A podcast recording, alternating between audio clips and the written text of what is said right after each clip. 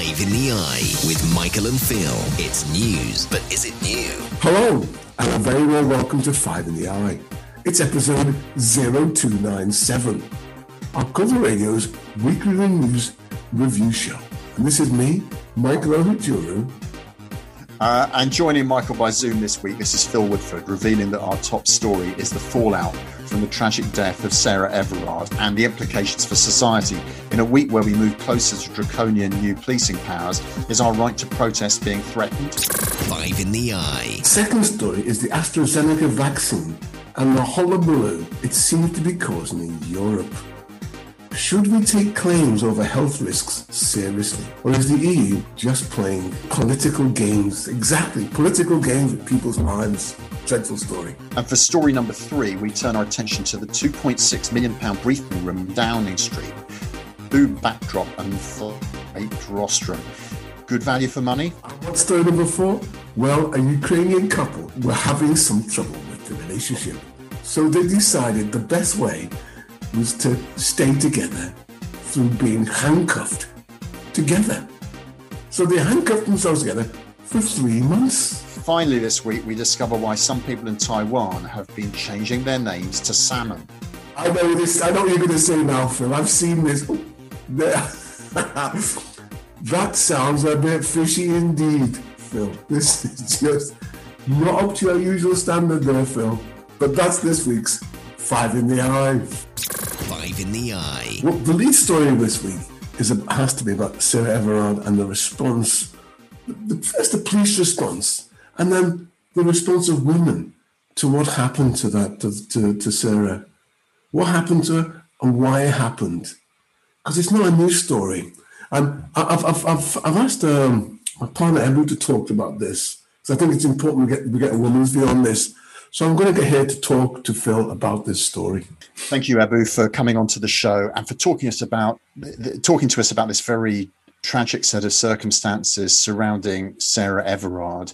Um, I think one of the things that really struck me um, after uh, her death was the outpouring from women about the experiences they'd had in society as a whole, and you know they ranged from.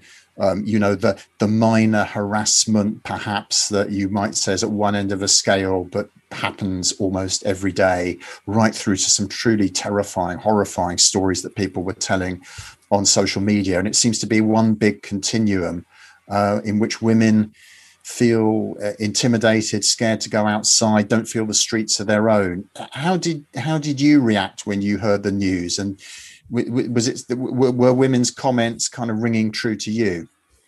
I think what you're saying, Phil, is correct in that there was an outpouring of um, sharing, um, woman to woman, um, and we, although we've all experienced um, abuse, harassment, and violence from men in one shape or another, we were still shocked by each other's stories, um, and. I one wants to ask the question um, about Sarah, Sarah Everard. Um, she was just literally walking home. So um, how many women are actually just literally walking home or just literally going about their everyday business and are confronted or harassed or abused by men? And how many black women have been killed at the hands of the police? Um, the the publication by the Runnymede Trust in two thousand fifteen called Justice, Resistance and Solidarity, Race and Policing in England and Wales. And they reported that out of one hundred fifty-one uh, deaths in police custody between two thousand two and two thousand twelve, eleven were black and minority ethnic women, and no police officers were successfully prosecuted. So whilst this is a very chilling story, I wanted to point that out, um, of a white woman on our streets. It's chilling, it's true. However, the killing of uh, Sarah Everard um, as a white woman is chilling to all women, not least because um, she was allegedly abducted and killed by a servicing police officer. That thought alone is chilling to, to, to everyone. And um, then, and then there was this. The, the, the reaction of a lot of women was to to say, right, we want to reclaim the streets. We want to uh, show that we are not going to be intimidated. Um, and and they were they wanted to hold vigils um, in in memory of Sarah. And obviously, one one of the biggest was going to be at Clapham Common. The Metropolitan Police um, initially told them they could do it. Then they said they couldn't, and uh, because of the coronavirus regulations. Um, and it went to the High Court. The High Court wouldn't intervene. The the the. Um, So, so that there was this this going backwards and forwards over it, and eventually. However, there, there was an agreement, nonetheless, um, that uh, w- w- the the the, the um, commissioner uh, f- was asked for a clear answer about how best to go forward under the current legislation, and uh, she refused to provide an answer. And the court's mm. judgment by Justice Holgate on Friday emphasised that protest is legal under the COVID regulations, and that the balancing of this right with the pandemic situation is down to a negotiation between the police and organisers. But it's yeah. clear that they refused to do that. So yeah, I mean, they tried. Why... The organisers tried to, after that High Court decision, they tried to go back into discussions with the police, didn't they? But mm. they didn't didn't prove fruitful. Mm. And, and and the organisers said, okay, we're not going to go ahead. We're going to do a candlelight, uh, uh, you know, a candlelight um, symbolic um, symbolic protest um, and, and commemoration. Mm. But a lot of women did gather uh, anyway. And this is where we saw this confrontation with the police. Mm. And we had those extraordinary and quite troubling pictures of young women being manhandled to the ground at a time when they were protesting about male violence. What was your reaction to that, Ebun? Well, I, I, I was I was actually quite shocked, um, but it, it, I say quite shocked, but not surprised um, by the um, response of the police. I, there's a question I'd like to ask, and that is, what is the psychology of protest in lockdown, and the psychology of of of, of people, specifically women, being locked down for nearly a year, possibly enduring misogyny, mis- misogynoir.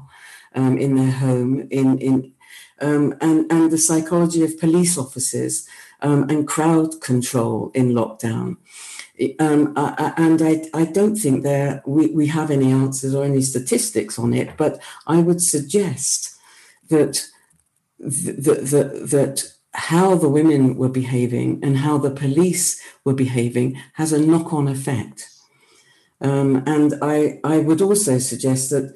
Women um, are, and the misogyny of the police force, in my own um, experience of it anyway, is such that women are manhandled and treated differently um, from men because men are stronger. They can lash back, and women generally, as we saw on the, on on the television, become passive under those circumstances.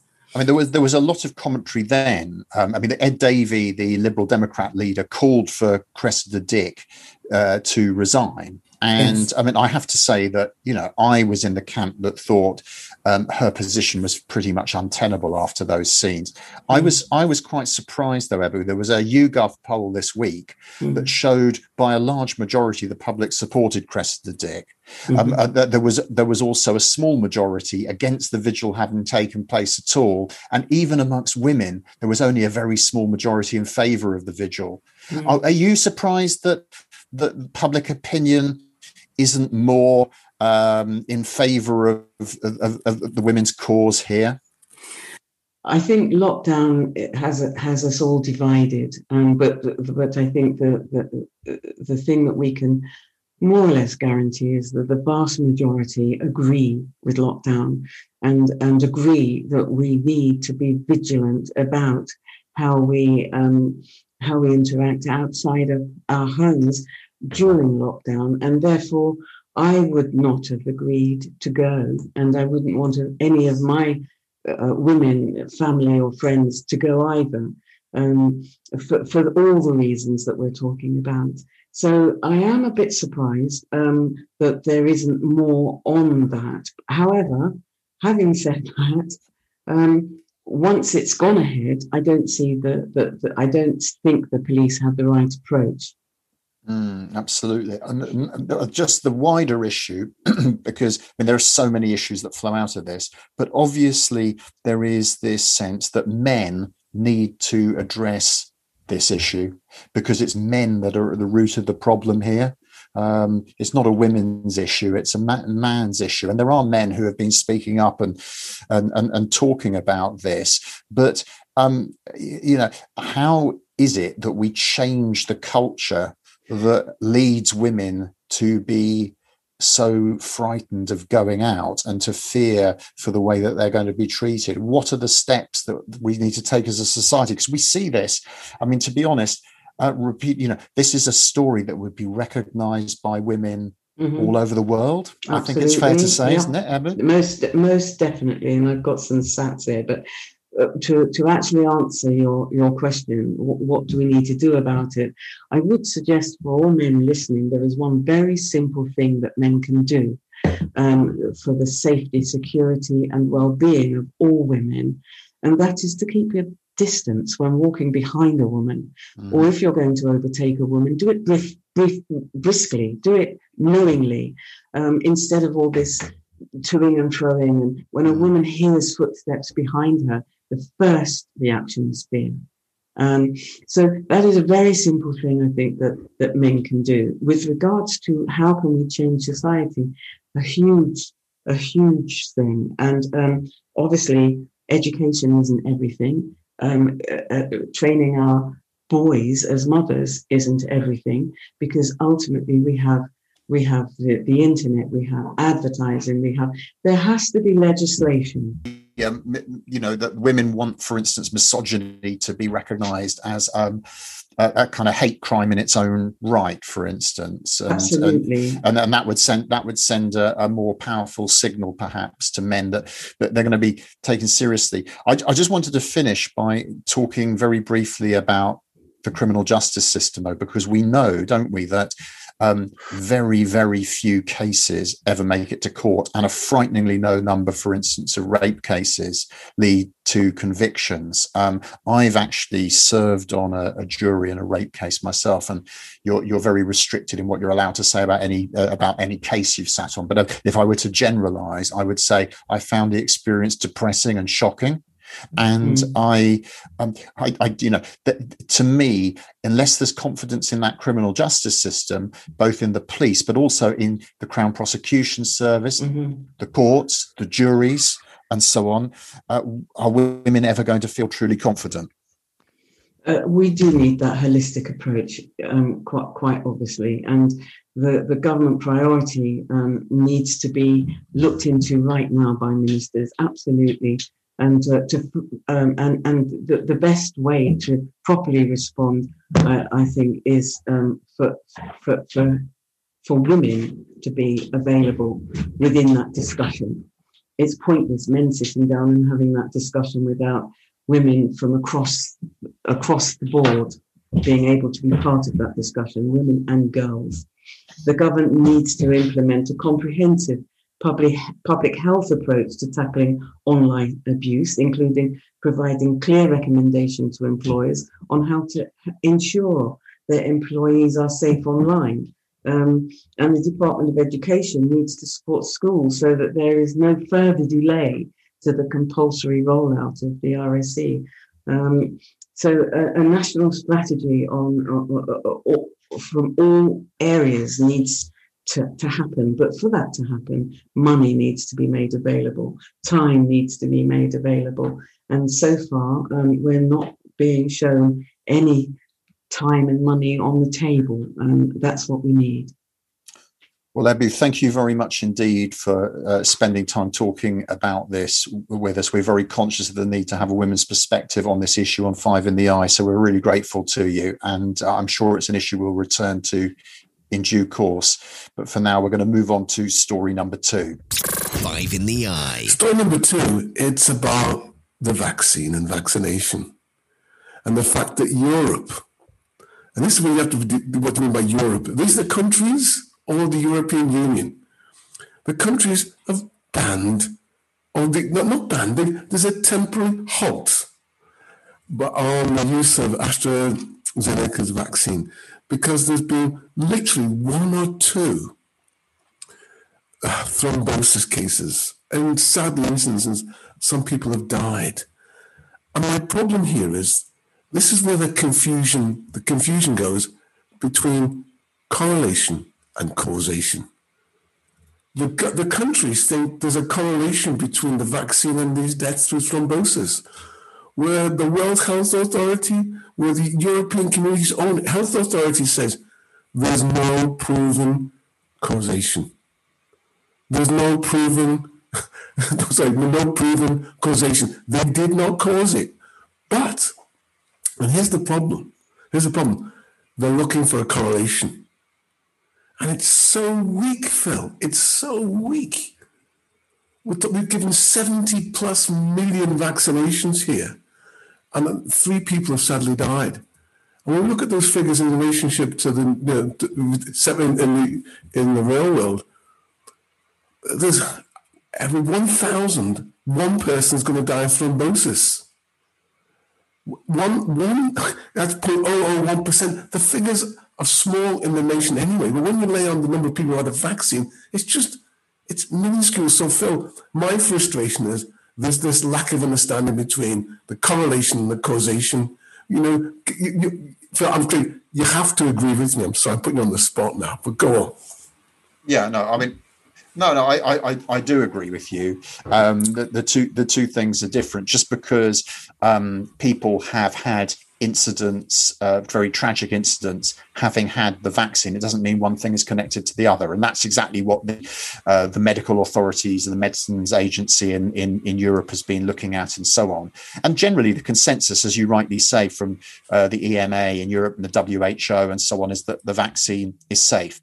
Let's say there was a possibility that in a very, very small number of cases, people had a severe adverse reaction to the vaccine. Even then, it still doesn't mean the vaccine uh, should be withdrawn, because the dangers of not taking the vaccine and not distributing the vaccine are going to be larger. Oh, look, and what we're, what, we're not, what we're not very good at, at it, human beings, is weighing up relative risk. I might look at a vaccine and think there's a tiny, tiny chance that I could have some uh, nasty event having taken the vaccine. But I'm thinking to myself, there's a bigger chance if I got COVID that I'm going to mm. be in a bad way with COVID. I'm going to take the vaccine. But and that's how people mm. should think about it. No, no, I'm with you, Phil. And for me, there's two issues here. One, there's a clearly political agenda at play here, because the E U have messed up their ordering and delivering of vaccine, the, the vaccination program. And this is, this is, you know, you've got we've, we've done it before on Five in the Eye. We've got to hand it to, to Boris. He's sorted. You know, I'm vaccinated. You're, you're very close, Phil. You're very close to being vaccinated. Yeah.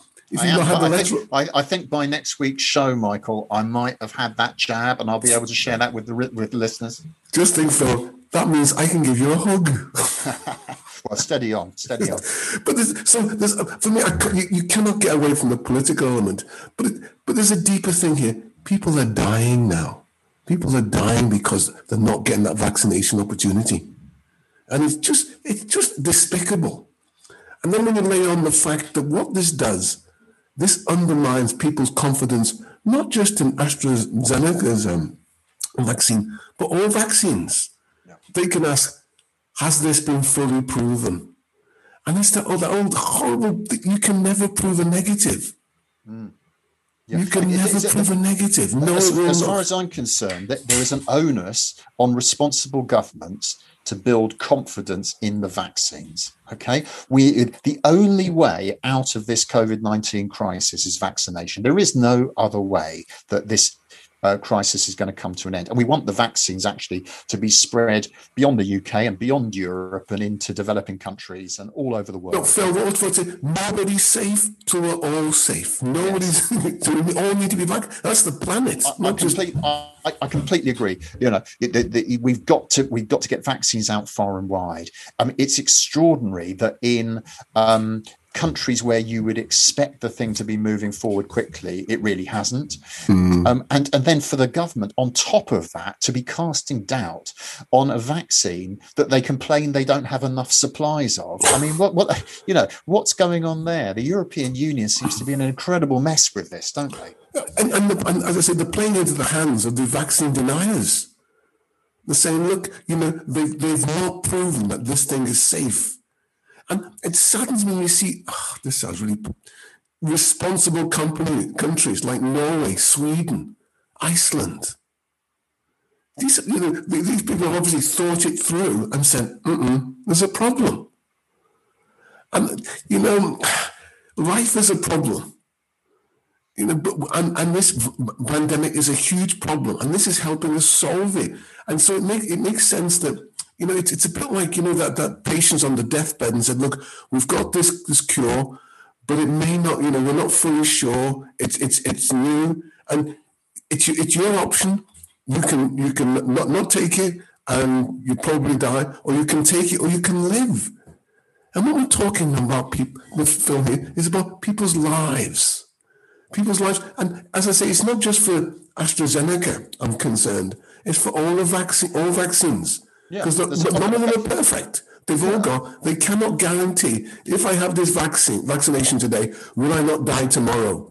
No one can give you that guarantee. Uh, and, you know, we're, we're going to have to get used to the fact also that people can't be picking and choosing their vaccine. I mean, the it, it, what, what the ultimate kind of decadent privilege of, of, of, of our society and European society, Michael, saying, well, you know what, I, I don't want the AstraZeneca, I'll wait for the Pfizer. We've got Moderna coming on stream now uh, in the U K in the next, uh, in the coming, in the coming months. You know, um, in what other point in history have people thought that they might be able to choose between one vaccine?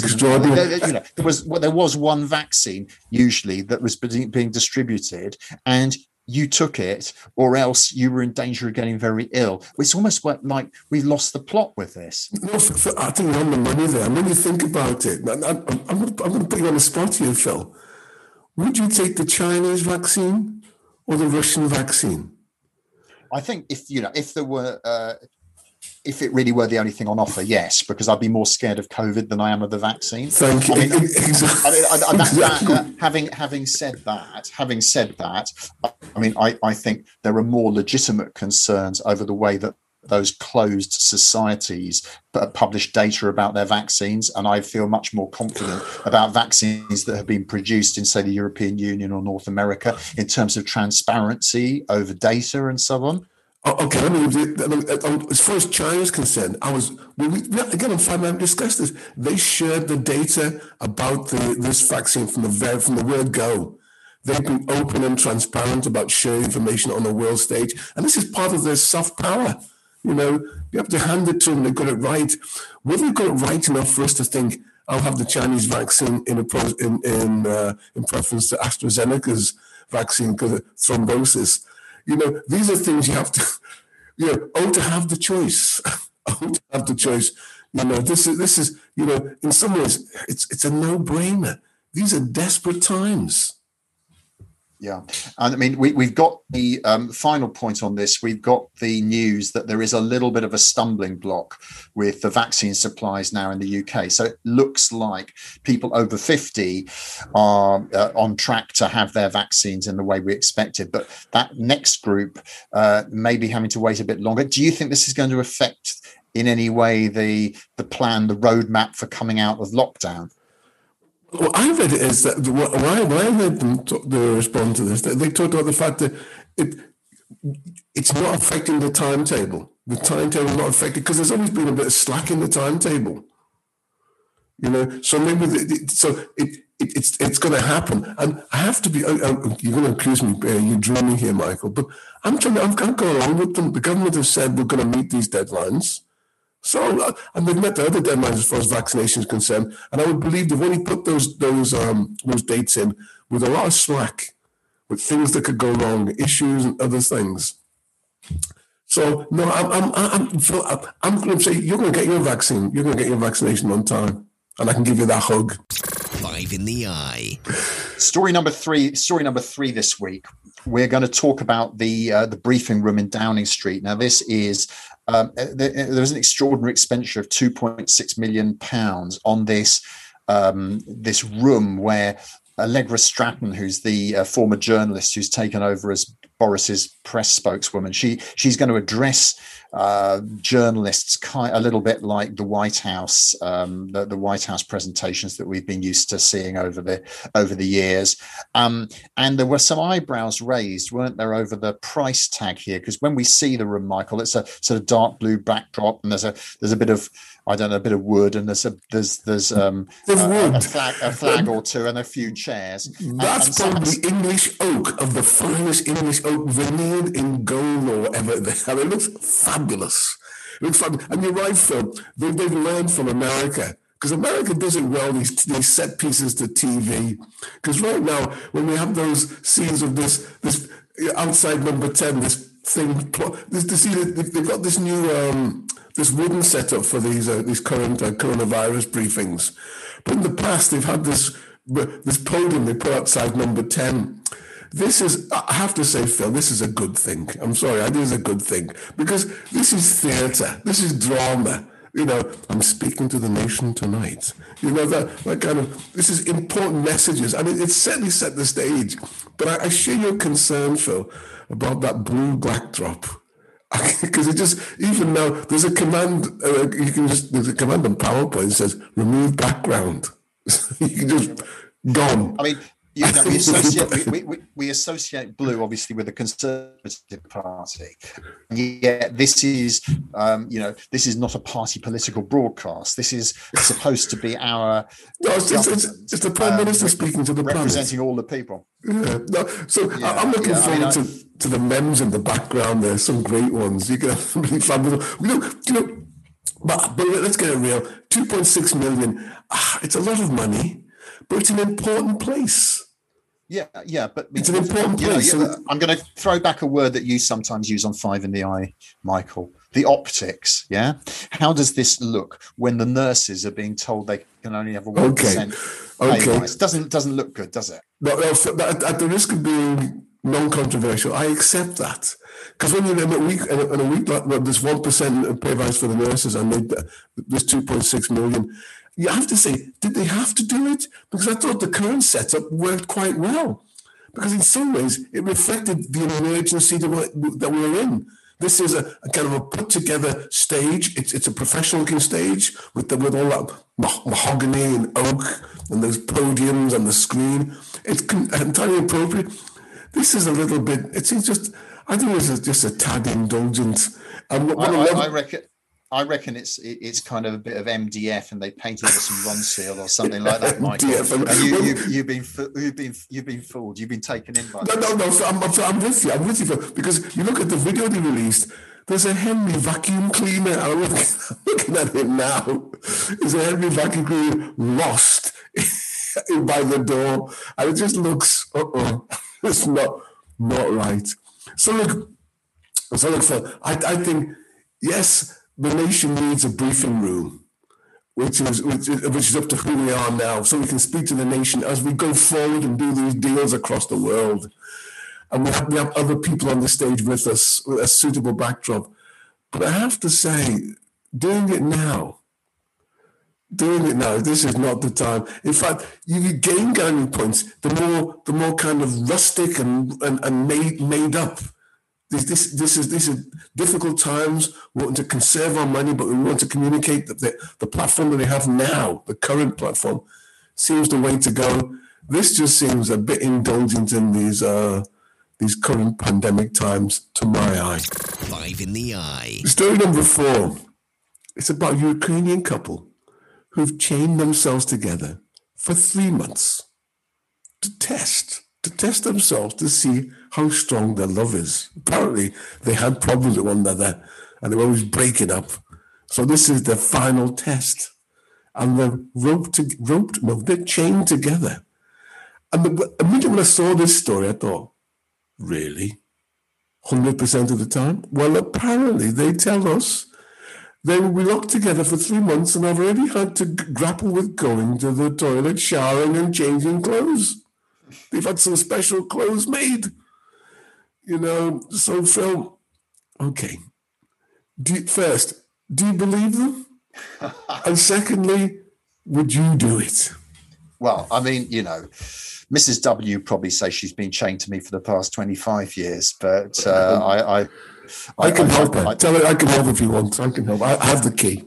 Um, okay. the, the, the, the thing here is, I mean, it does ha- it does sort of kind of um, have a feel of publicity stunt about it, doesn't it? Because, Thank you. Thank you. Know, you. We, we are not with this Ukrainian couple all the time. If we were, uh, the situation would be even weirder than it is. But, you know, we, that we see them when they go out and about and they pose for photographs, you know, having meals together and all of this kind of thing. But when they're in the comfort of their own apartment, how do we know there isn't a key that quickly unlocks them? Um, and um, we, we've got no real way of verifying the fact that they're truly handcuffed no, together.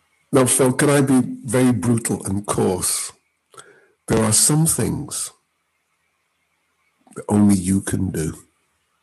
Right. Only some things you can do. I see. So you're you're thinking for, for, for, for certain activities in the in the property, they might they might kind of release themselves from each other. It's a, it's a gimmick. It's a gimmick. You know, we've been through this. Does this test them? The fact that you need you need something uh, that, that affects an external force. Because they've created this internally, this holding together. But something that really disrupts, you know, that really threatens them, comes from outside. That that, that really tests the relationship. So I'm, you know, so I'm not fully convinced this is going to prove anything, other than the fact that we all need a bit of privacy sometimes. We all do. We need a bit of privacy. Just, you know, enough. I need to go away and sit in a, a quiet corner and think. Five in the eye. For story number five this week, we're heading to Taiwan, because there has been a phenomenon which has been called salmon chaos. And why? There's going to be, um, well, there has been a chain of sushi restaurants. They've done a promotion that says if you have the word salmon in your name, you can get free meals. And um, one hundred fifty people, mostly young, have actually visited government offices in recent days to change their names. You're allowed to do this, apparently, in Taiwanese law. You can change your name up to three times. Now, Michael, would you change your name in order to get some freebie from a restaurant? Okay, the first answer, it depends what the freebie is. Because, one, one, one, you know, this is a freebie, this is eat all you can for you and five mates. Well, I love, I love, I love five of my mates that enough. Would they come together in these, these pandemic times? You know, get fun of, I've changed my name. We can all get down. We can we'll go down to the to uh, the local salmon restaurant. Somehow, I'm not convinced, Phil, that I'm the I'm the nucleus for five of my mates to come down in pandemic times to eat all the salmon they can have. So do you think you're asking them the wrong question. I'm not, I'm not the bloke that's directed at. Obviously, this is for young people. If you're allowed to change your name three times, I mean, I'm thinking, okay, the first time you become salmon and you go and get your your freebie, then you check, then you'd need to change your name back probably to Michael Oajuru, and then you'd change your name to salmon when they did another promotion. And oh my God, you'd be stuck then because you'd have run out of name changes. And you'd be stuck with salmon. So you forget one thing: I'm not Taiwanese. I'm not time because in Britain, I think I'm not, I mean, we're very pragmatic here in Britain. Any name you like, change it often as you like. There's a few, you know, and again, we're very pragmatic. We say, you know, as long as it's not insulting or racially offensive. There was one thing I picked up though. It said um, it cannot be more than three hundred letters. So I'm thinking three hundred. That's the maximum. You can change it often as you like, but not more than three hundred letters. You know, I'm tempted to change my name to two hundred ninety-nine just to just, just to just to see if I test the system.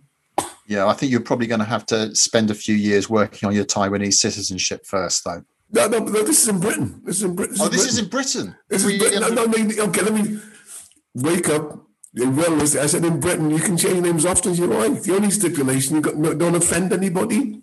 You know, racially offensive names and that kind of thing. Right, so, and uh, also, I thought, I thought you also three hundred letters maximum. Uh, okay, I, th- I thought the three hundred letters applied back to Taiwan. No, no, Taiwan. You got three times, you're out. Three strikes and you're out. three hundred letters there, Phil. Mm. So I can call you anti-disestablishmentarianism Phil Woodford, the, the, the chief speaker and um, an instigator of Five in the Eye, with a deep interest in all things newsworthy. Yeah. Okay. Well, I, I, I'll, I'll reflect on on that one. Michael, supercalifragilisticexpialidocious ohajuru. Even though um, the sound of it sounds quite atrocious. Be interesting. What's the longest name you've ever had or heard of? Could probably be Welsh, wouldn't it? No. no okay. You ready for this? Miles. Oh. I think on that note, Michael, we'll wrap up for another week. It's, it's, what do you mean called kilometres? You don't call kilometres? Five in the Eye. Well, that's it. Five in the Eye, all wrapped up. Or was, or as we as we call it, salmon in the eye. Salmon in the eye. We hope you enjoyed the show. Next week we'll be joined by our German bureau chief, Burkhard Lacto, all the way from Potsdam, Germany. In the meantime, this is me, Mike Roger, saying, as always, if you have been, thanks for listening. And this is Phil Woodford reminding you to keep an eye on the news, as you never know what we'll be discussing on next week's Five in the Eye. Goodbye. Five in the Eye with Michael and Phil. It's news, but is it new?